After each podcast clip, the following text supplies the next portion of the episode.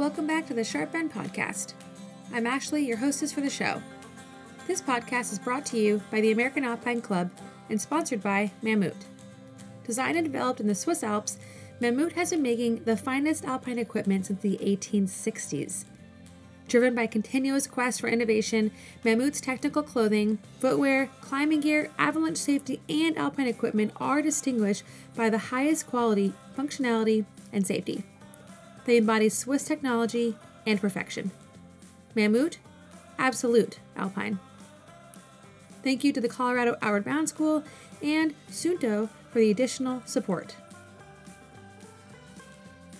So, in this episode of the Sharp End podcast, I get to talk to Michael Drake about the fall he took on El Cap and what it took mentally, emotionally, and physically to get back on the sharp end of the rope.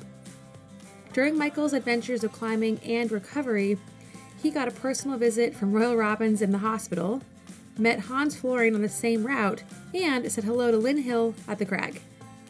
I'll let him tell you the rest of the story.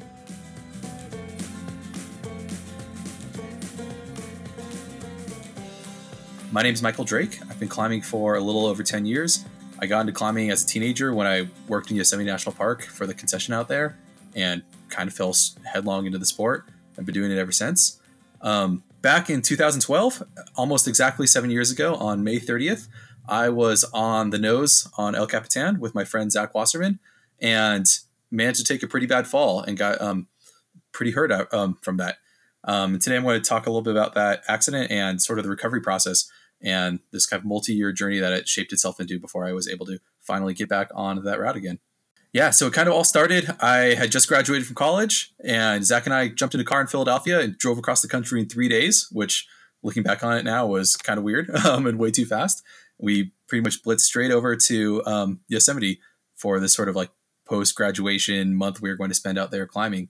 Um, we spent a few days kind of warming up in the high country, climbing in Tuolumne, and waiting for the weather in the valley to get good, and then jumped straight onto the nose. Uh, we had done a little bit of big wall climbing before. I had done the Leaning Tower, and Zach and I together had done um, Moonlight Buttress a few months prior. Um, so jumping on the nose was something that we felt was like within our wheelhouse, something that we were capable to, of doing, but was definitely a bit of a stretch in terms, or would be you know pushing it for us. It was definitely something we were both really excited for and eager to like challenge ourselves with. Yeah, so the climb started off pretty well. Um, we climbed a Sickle Ledge on the first day and met Hans Florine on Sickle Ledge, which was really cool. Bivvied there. You met Hans yeah, Florine? there was like a huge log jam um, through the stove leg cracks. So we just bivied on Sickle Ledge and decided to kind of start early the next day and catch up some, pick up some ground. And while we were up there setting up our ledge, Hans Florine and some friends kind of climbed up there. They were just doing a sickle run and we got to hang out with him for a couple minutes. So auspicious beginnings to this um, climb. And because he because he also had an accident. Yeah, and an accident on the very same ledge. It turns out. So there, um, okay. yeah, there's some fun little narrative arcs that kind of weave their way through this whole story. Um, the next couple days sort of went without incident. We made our way up to El Cap Tower and then to Camp Four, and we were sort of on like a five day plan for climbing the nose. And on the fourth day, we got up to the Pancake Flake, and we had been uh, swinging leads the whole way up the wall. And that one was my lead, which I was very excited for. And um, at that time, kind of free climbing 510s on gear was sort of the edge of my comfort zone. And I had really put this pitch, you know, very much on a pedestal. I kept going in my mind, you know, 10A lie back, I can do this. I just have to power through it. Just have to keep moving. 10A lie back. That's the bread and butter of the pancake like I can do this. So when I got there, I was very much focused on the free climbing. Racked up, dumped as much gear as I thought I could with the bag, and blasted up. And actually, the free climbing part went really well.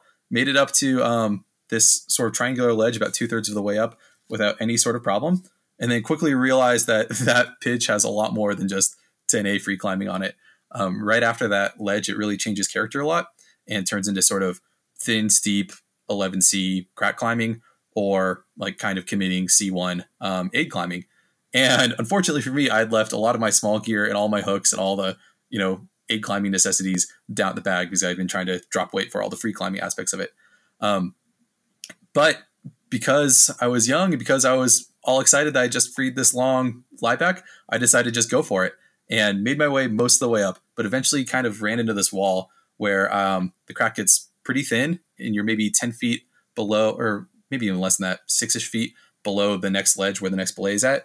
And I ended up just kind of stuck in a really bad spot. I was top stepping on a purple Metolius TCU with two of the lobes in the wall and the third lobe just dangling out. My last piece of gear I'd clipped was a fixed nut that I'd ate it off of.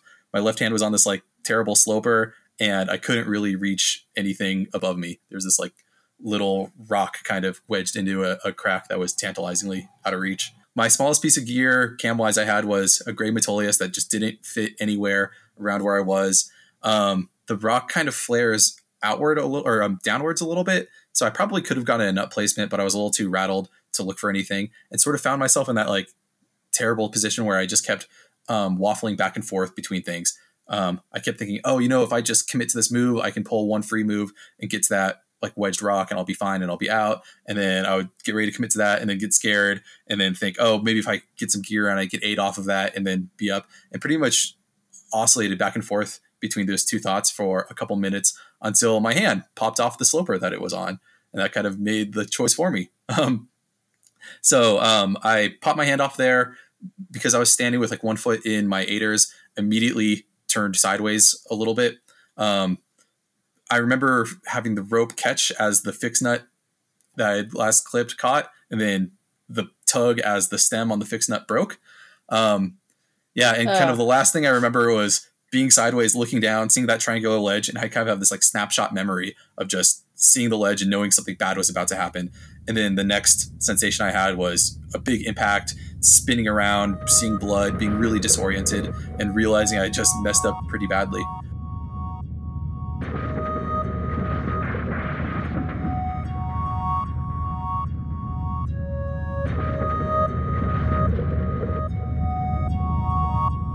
Um, so I guess before I go on to what happens next, I'll just talk about like the moment of falling um, for a second. You know, it's something I've had a lot of time to meditate on and try to figure out what was going on there. Um, there were a couple like small, not small, a couple of mistakes I had made that sort of all synergized to make a much larger accident. Um, you know, my first mistake was obviously leaving the gear down at the bag. Um, you know, I, I like to think that I brought the gear that I expected to use. I just didn't know that it was going to be smaller up ahead. But you know, I think it's always worth bringing a couple extra pieces um, when you're climbing something you've never climbed before, especially you know small cams and things like that that really don't weigh very much and don't. Um, you know, I don't think an extra cam or two would have stopped me from climbing the lie back earlier down below.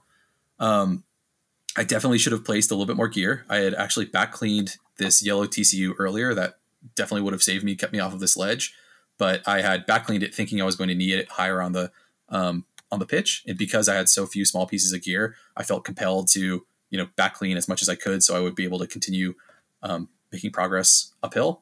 Um, and I think that if I had taken things a little bit more conservatively, or even just said, you know, I don't have enough gear for this, have my friend tag some gear up to me on the haul line, that would have been a much more, you know, smart way to approach this.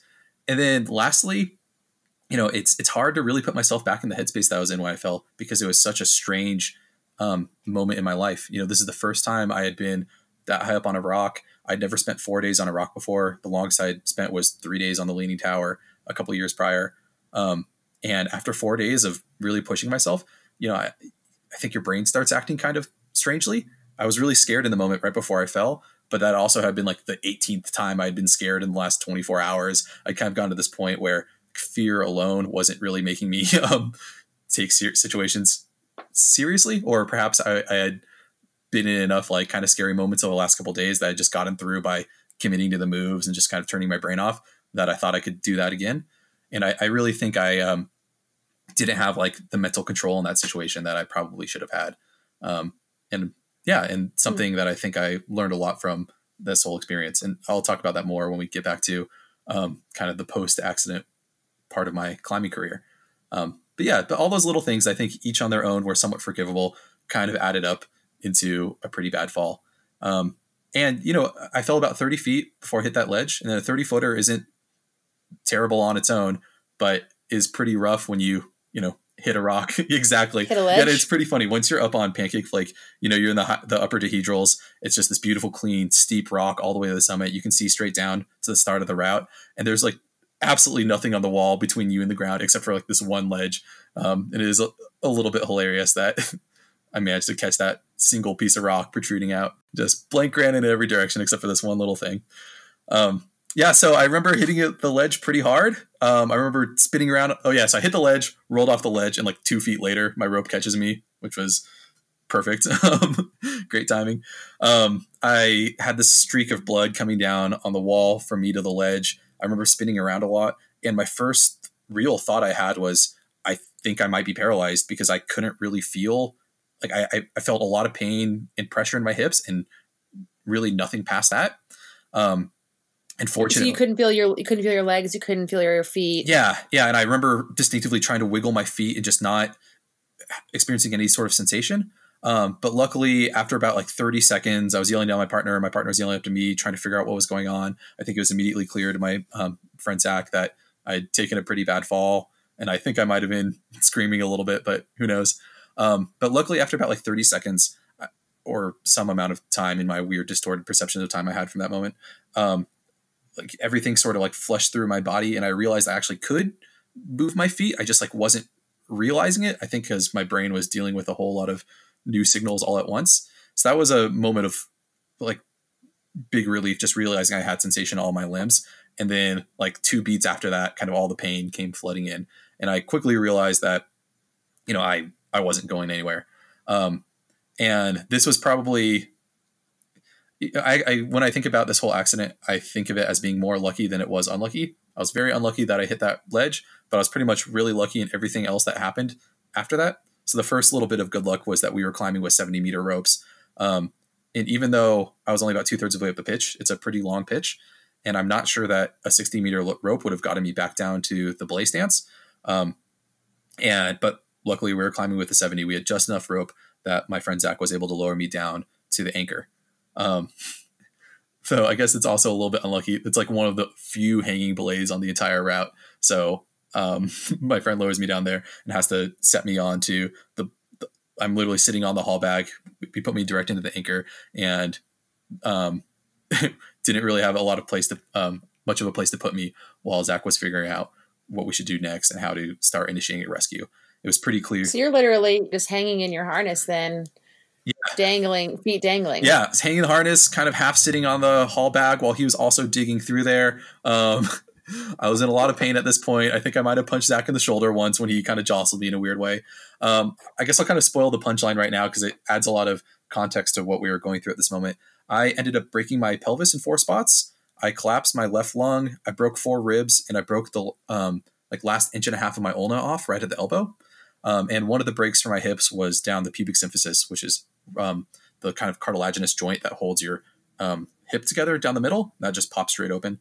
Apparently, it's an injury you only really get if you fall on your side, get T-boned in a car accident, or give birth to an exceptionally large baby. Um, is the category of injury that was in. So my hip really wasn't a, a solid piece anymore, and my um, left ulna had broken off completely to the point where the tricep had actually pulled the end of the bone up into the top of my arm, and I couldn't extend my left arm anymore. So I had essentially one functioning limb, um, and really was not much of a help, much help at this free hanging belay that we were on.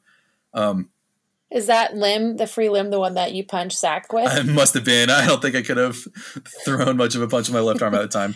Um, yeah, and Zach is really the the real hero of this entire story. He um, has always been exceptionally good at keeping his head straight when he's doing scary climbing. For whatever reason, he loves tenuous slab climbing. I think that's where he gets his you know mental focus from. Um, but in kind of all this chaos, the first thing he did was uh, get the portaledge set up, which is hard to do by yourself, even harder to do at a free hanging belay, and even harder to do when you've got this kind of screaming, panicking person bleeding on you while you're trying to set up the ledge. So somehow he managed to do that, which I still don't fully understand. Um, we managed to get my you know body onto the ledge. Um, at that point, I'm starting to go into a little bit of shock because I'm getting really cold. Zach pulls out a couple of sleeping bags and throws them on me, and then we start thinking about um, how we're going to get off this rock. And we pull out our cell phones um, and immediately find out that we have no service because we're kind of in this strange concavity on El Cap. And this is where um, luck, or my second round of luck, comes in.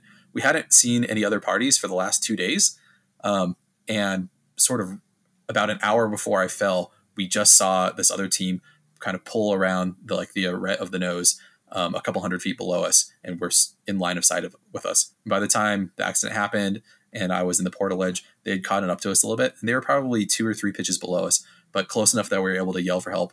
And we yelled down to them, and their cell phones magically were working, and they called YOSAR and initiated the rescue. And we sort of had this actual game of telephone going on where they would talk to YOSAR, figure out the questions they need to ask us, wait for the wind to die down, yell at us. We would confer, wait for the wind to die down, yell back to them, and kind of went like that back and forth. Um, but really, fortunately, through a couple rounds of this game of telephone, we figured out that I probably had a collapsed lung. I probably did not have any pressing spinal injuries, and I was probably going to survive, um, which are all key things to know in a rescue.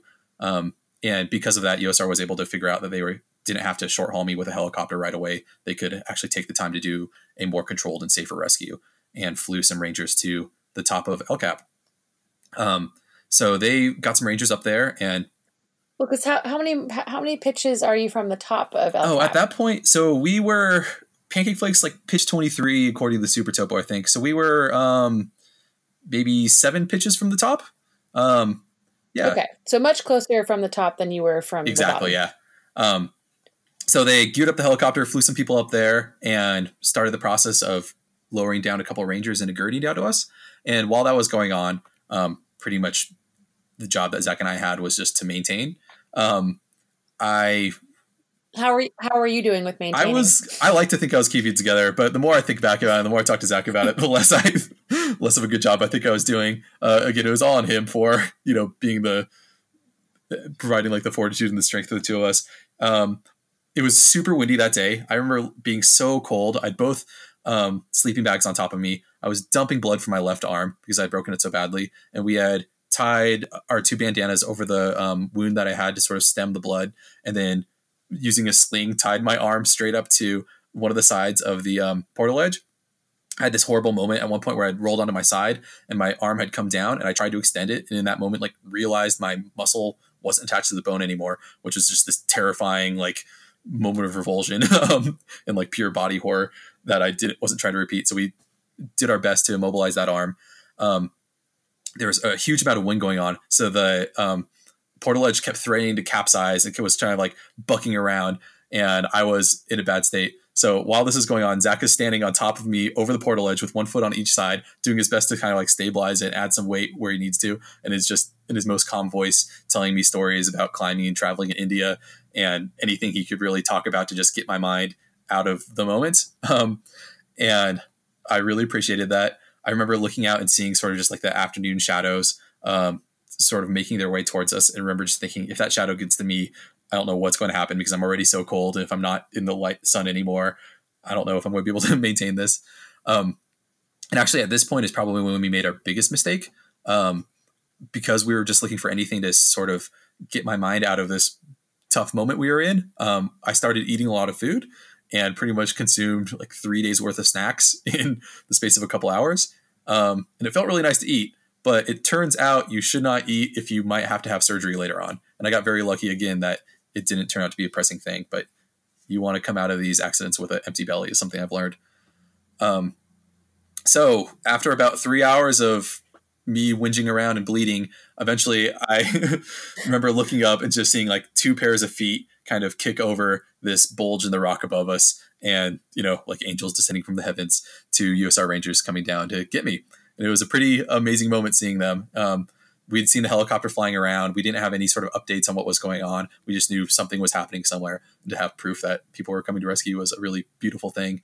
Um, the Rangers get down to us with a gurney, checked out um, to make sure that my spine actually was more or less intact, and that I was not going to become more injured by moving me. And then I had the moment of the most pain I hope to, well, I hope will be the most pain I ever have to experience in my life. Um, to move my body from the portaledge to the gurney, both Rangers, each Ranger grabbed one of my legs. Zach grabbed my left arm, which is all broken. And then with my one good limb, my right arm, I had this little piece of tat that I was pulling on. And it took us like two or three heaves to move me into um, the gurney. And I just remember seeing like stars and colors and my vision starting to like black a little bit and just screeching like a banshee because I was in so much pain with people pulling on my shattered hip. Um, but they eventually got me into the gurney, um, checked me out one more time, gave me some sort of magical chemical straight to my nose that made all the pain go away. And 30 minutes later, they lowered me to the ground.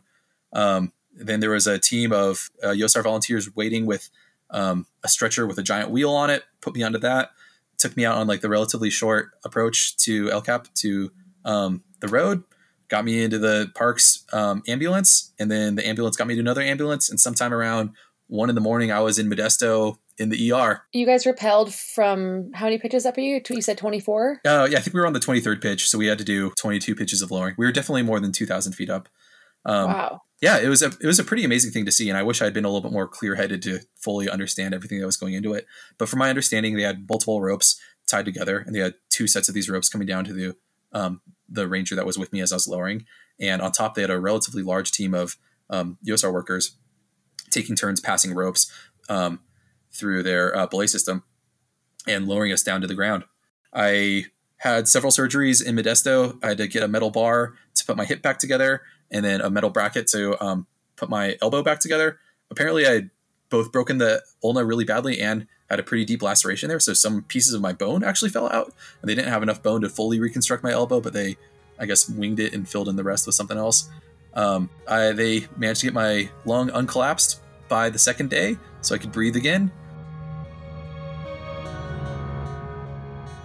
So then, what were the learnings? Lesson number one is exactly what you're talking about. Recoveries take a long time, and more than they are challenging, they are really, really boring. Um, you spend a lot of time just sitting there, like watching your bones grow. And anytime anyone sort of reached out to me, whether it was a famous rock climber or my parents or just a friend I hadn't seen in a while, um, was always really, really well warranted. So if you know anyone that's in the recovery process, reach out, go hang out with them. It's very appreciated. Um, after I got uh, released from the hospital, I made my way back up to Seattle where my family is, and I spent three months just sitting in a wheelchair in my parents' basement. And that was especially when I um, appreciated human contact. You know, one thing I really love about climbing is the sense of independence and being out there on your own and like knowing you have lots of agency in taking care of yourself and keeping yourself safe. And one of the beauties about big wall climbing is, you know, you're at sea. It's you and your partner and all the skills you have internally and all the gear you manage to bring up with you. And like that's it. And it's a really beautiful thing to be feel totally autonomous. Um, and it was a really strange thing to in, you know, essentially the blink of an eye go from being just me and Zach against the world, making our way up this rock, to suddenly, you know, relying on a lot of humans that I had never met, didn't know existed until a second ago, and have lots of people sort of step up and really take care of me. Whether it was the rangers coming down to get me, the people that flew the helicopter, the people on top that were lowering them off, the you know millions of nurses and people in the hospital that got to just deal with me being you know a sedated lump on morphine for a couple of weeks, the doctors that you know literally screwed me back together um, and the physical therapists that were all along the way. It's kind of staggering just thinking about the sheer number of humans that were involved in the rescue and the recovery process for me. Um, that's it. That's that's a huge realization. Yeah, yeah, I know. Nothing like breaking your hip open to really force you to confront it. well, it makes you slow down. You know, you're literally you're literally stuck there. So you know you have the time to to appreciate those people and those things, and and have the vulnerability and the space to just sit there and be a gracious acceptor. Yeah, definitely. And I, I think the vulnerability aspect of it was key. You know, at the time I was a 22 year old dumb man. You know, all I knew was, you know, being sure able bodied and a little cocky and never had really thought too critically about these things. But then to like realize that, you know, we're all pretty fragile. We can all get hurt so easily that it's fine to need help from other people and that other people have lots of skills and training that are there to help you out with that and that it's okay to you know be on the receiving end of this sort of stuff was a really important moment and also to realize like how much good you can do for another person um, by being a helper yeah so spent three months in my parents basements um, you know uh, i went from being in a wheelchair to walking in about the, the course of one week once they decided that my hip had sort of shored up enough um, i spent about a month just walking around and practicing being a human. And then in October that year, I moved out to Namibia in Southern Africa to go work on a research project for nine months. And almost exactly a year later, um, my friend Zach came and visited me out in Southern Africa, and we went on about a month long climbing trip in Namibia and South Africa. And I got to go climbing for the first time since the accident in um, the middle of the Namib Desert on this rock called the Spitzkoppe um, with Zach again. And that was um, not only a beautiful place to climb, and anyone who's ever on the continent or in that area should go check it out. But it was I think, really important in my recovery. You know, I had, um, you know, been a little bit scared about climbing again. Um, I knew I really liked climbing. I knew I wanted to get back into it because, even as I was injured and even as I was in the hospital, I kept, you know, looking at my friends' Facebook pictures and looking at Mountain Project and just daydreaming about climbing and realize it was it was nice realizing that getting hurt wasn't going to stop me from being a climber. But at the same time, I was also pretty um, unsure about how to get back into it. You know, would I be able to climb the same way ever again? I knew my like left hip and my left arm didn't work the same way. I knew that I, you know, could make these sorts of mistakes that cause serious injury. Um, and I think if I had, you know, done it on my own, I would have eased back into it really slowly, and that might not have been the best way to approach it. But the cool thing about being with a partner I really trusted and out in the middle of Africa was that we just had to kind of step up and do it. So um, my first route back after getting hurt was this five eight beautiful kind of like corner system for a couple pitches, and I remember um, leading the second pitch and placing gear like every three feet, just sewing this thing up sewing so it up exceptionally. Um, and I'm glad I did that. That's what I need. well, yeah, but it, it, it felt really good. And I got to the end of the pitch eventually after placing like a million pieces of gear and back cleaning some stuff. Um, and um, feeling like, all right, yeah, like this does work. And, you know, it, I'll take it slow and I'll take it conservatively, but like I can climb and like I can, I could do this. Um, and as I climbed more with Zach on that trip and in the like months and years afterwards, um, kind of found like a pretty uh, amazing transformation in that like my mental approach to climbing had totally flipped around. Um, in the past, whenever I'd gotten scared or gotten into like a tough situation, I would tend to just like kind of turn off my brain and turn on like that dumb animal strength and pull through and just make it happen. Um, and be a little, you know, bullheaded about it. Um, and then now I find that whenever I get scared, I have like a much greater ability to think laterally, to keep my eyes my, my eyes open and think critically about stuff. And I think it's just because I, I know that you like I really believe in my heart of hearts now that you have to be smart while you're climbing. Um, and I think that ultimately it's made me a better climber. Looking back on my accident, um, I realize now that there was like a five eight exit that I could have done, like almost exactly where I fell. But I was just so in the moment and so fixated on what was happening in front of my face that I didn't look like two feet to my left to see this like rail that I could have just like hand traversed out on um, and gotten out of that situation with. Um, and I, I think that by just being like a more aware of my own climbing ability and more thoughtful about how I climb, I'm better for it. So But it does seem like it takes uh, a pretty big accident to kind of shake us, doesn't it? yeah, and, and I think what it was is like um, that that strategy I'd climbed with before had worked for a really long time. I'd been climbing for about six or seven. No, that's not right. Um, five years at that point. I'd climbed some walls. I'd climbed Yosemite a bunch. Um, I'd done some like you know hard climbs, and whenever I'd gotten scared, like really truly scared, I would just go for it. And that strategy works until it doesn't. Um, and looking back on it now, it's I'm pretty lucky that I hadn't gotten into some serious trouble beforehand. Um, and I think that you can, you know, by staying aware, by thinking critically about what position you're in and what you know what the risks might be for committing to a move versus maybe backing off or looking for other ways around it, you just open yourself up to more possibilities and more options, and that gives you just a better chance of making the right decision. What advice? I mean, because you're still you're you are climbing now. Yep. I mean, you, you know, you climbed in Africa uh, about a year after your accident, um, and you're still climbing. So, what advice do you have for those of us who um, aren't climbing and who can't climb after an accident, or you know, what what advice do you have for folks who are kind of dealing with what we call stress injury after a traumatic event?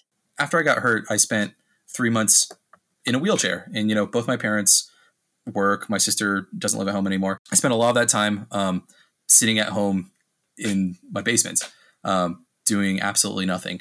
And at first, I wanted to go in with this idea of like, you know, I'm not going to let this beat me. I'm going to get all this stuff done. I'm going to learn how to play a new instrument and learn a new language and develop all these skills.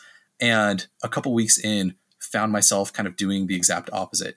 I would wake up in the morning and I would just lie in bed and stare at the ceiling for like an hour before dragging myself into the wheelchair just because once I was in the wheelchair, I was going to be doing the exact same thing. There was no reason to get out of bed, and I just didn't want to have to deal with it. Um, and it was just like this weird dissonance from having just gone from being a very like able-bodied climber, doing this thing I was really passionate about and really loved, to just sitting all day, every day, and kind of being a burden on people, not being able to be productive, and also realizing that I didn't have this like mental drive that I just assumed I would have to like be cheerful every day and like stay super productive with my time. Um, and looking back on it now, I think that's like the advice I would give is that like that's okay. These accidents accidents really change your life a lot and recovery is really hard and I don't think that the expectation should be that you're going to always be on your game and that you're going to maximize your time as you're recovering. You know, I think the best thing that I did was kind of just check out for a bit and you know, just let my body recover without stressing myself out too much and kind of get really used to being bored. It, sounds sort of strange to say, but like even just like dealing with boredom, I view as like a victory enough. And I feel very okay with the fact that I accomplished absolutely nothing in those three months of sitting in the wheelchair other than growing a little bit of bone. Um, and I, I, think that, you know, like you said, people don't talk about recovery that often or the mental um, places that it takes you to. And that I had gone in with this like expectation of who I was going to be in recovery that was pretty much impossible and not not tenable in my situation. And at first, I let that get me down a little bit until I realized that it's kind of okay to like be in a tough situation and just get through it. Um, that even just getting through it is, you know, hard enough in a victory in, a, in and of itself. So, so have you climbed that same route that you injured yourself on since then? Yeah. So, um, I I got onto the American Alpine Club's website and applied for one of their Live Your Dream grants, and very fortuitously was able to um, win some money from them to buy airfare, and that turned out to be just like the you know light under my butt, the first push of the, the snowball that I really needed. I remember getting that um, message that I got it and calling up Zach and saying, "Hey man, like I have money. I'm coming out to California. When are we going to climb this thing?"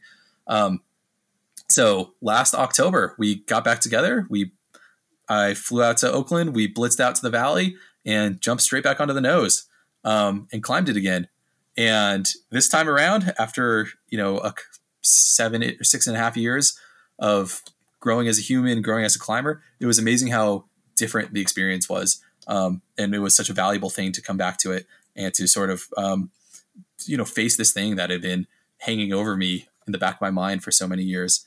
On our first day on the wall, we climbed three pitches and our third day we climbed 13 pitches, which was a stark um, juxtaposition. But uh, it was it was really great. We were leading in blocks this time, and my block started with the Great Roof, which was awesome, um, and then got up to Pancake Flake, and you know, right on cue, as soon as we got to the play on Pancake Flake, the wind started whipping up again. Um, it was this beautiful, super sunny day, um, and I remember this weird feeling just like strange slurry of feelings going through my brain that I've never really experienced before. I was excited and like really confident because I knew I could do it, but at the same time had all this weight that like, oh, what if I mess up again? You know, does that mean I'm just the world's worst climber? Like, is it going to feel easy? Is it going to feel hard? Am I going to be terrified? Like, what happens if I get there and just seize up? And just all this like strange apprehension. Yeah, yeah apprehension and excitedness and uncertainty. Also, right when you get there again, you have all this exposure and all this wind. Um, I was all fired up from leading the the Great Roof, and yeah, got through the free climbing part without too much problem. This time had like every small cam known to man. Um, another big thing that's happened. I was just going to ask that. How oh, much yeah. gear did he take? I racked up the T. It was awesome. Um, and also, there's been a lot of technological advances since 2012, uh, which have really come in handy. Like when we first got on the nose, I think we had like one offset cam, maybe. This time we had a whole rack of them. We had a bunch of totems that we had scrounged up. And it turns out totem cams make aid climbing fun and safe and easy. Um, so if you don't have them, get them. Um, yeah, and I got up to that spot and kept waiting for like this moment of recognition. Like I kept looking because I had like that image in my mind of like what the crack looked like right when I fell and what that slipper felt like in my hand and like how terrible the foothold outright that I was trying to stand on was. I kept kind of like trying to find that spot and actually couldn't really identify it, um, which was strange and great in equal measures. Um, and I think part of it was because I was able to just move there a lot more confidently this time and like not get hung up in any one spot and was just kind of in that nice flow that you get when you're aid climbing where you're just like solving a little problem after a little problem. All of a sudden you look down and realize you've gone kind of a huge distance. Um, and I remember getting to the top of the pitch and uh, not only being extremely excited, but also um, I had like all this like tension built up in my body because like waiting for the crux, like waiting for this crescendo to come, and all of a sudden it was just over. But it was it was great and just a beautiful bluebird day and you know there's nothing quite like seeing the valley when it's super sunny out Um, you know, we could see Half Dome for the first time. Um, and just all the colors were really dramatic, and it was a really vibrant, wonderful moment. Um, also, to have just that affirmation that, like, over the years, I have gotten, you know, better as a human and as a climber. I'd never really been sure. You know, this is a thing that had very definitively marked the balance of like my mental ability and my climbing ability at one point in my life. And I've gone off and, you know, done a lot of other things, climbed other things all around the country and in, in different places and felt very good about my progression a, as a climber. But at the same time, in the back of my mind, I've always sort of just known like, am I actually progressing or am I still, you know, below this hurdle that I ran into once? it was a really cool moment of affirmation to get to the end of that route. Just think like, yeah, uh, you know, all this work and time I've put into the sport and becoming a more controlled human has actually paid off. And like this thing that was once so terrifying and so hard and, you know, almost killed me, like was fun. You know, we had a blast the whole way up. It was it was really such a great time, and it was um, a really reward moment to be able to come back and get on something like that again. And I'm just so happy that I was able to to do that. That the AAC was able to facilitate that. That I'm still climbing with Zach, who's one of my best friends, who's you know been there through this entire experience. You know, to be there as like older people and um, totally different people than we were in the past, but on this rock that like you know felt kind of familiar.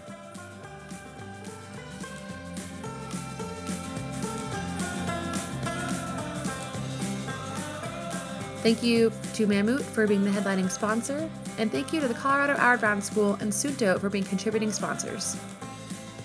The Colorado Outward Bound School has been changing lives through challenge and discovery for more than 55 years. They offer wilderness expeditions in Colorado, Utah, Arizona, Alaska, and Ecuador. Courses range in 8 to 81 days in length for ages 12 plus and include backpacking, mountaineering, canyoneering, rafting, and rock climbing. Visit www.cobs.org to plan your next adventure. When you have your mind set on a certain goal or adventure, you want to make sure your watch can also go the distance. With up to 120 hours of continuous exercise tracking, the Suunto 9 is built to last just like you. It is also tested tough through hundreds of hours of military grade testing and built with durability in mind. Join the American Alpine Club today for an exclusive discount on the Suunto 9. Until next time, play hard and be smart.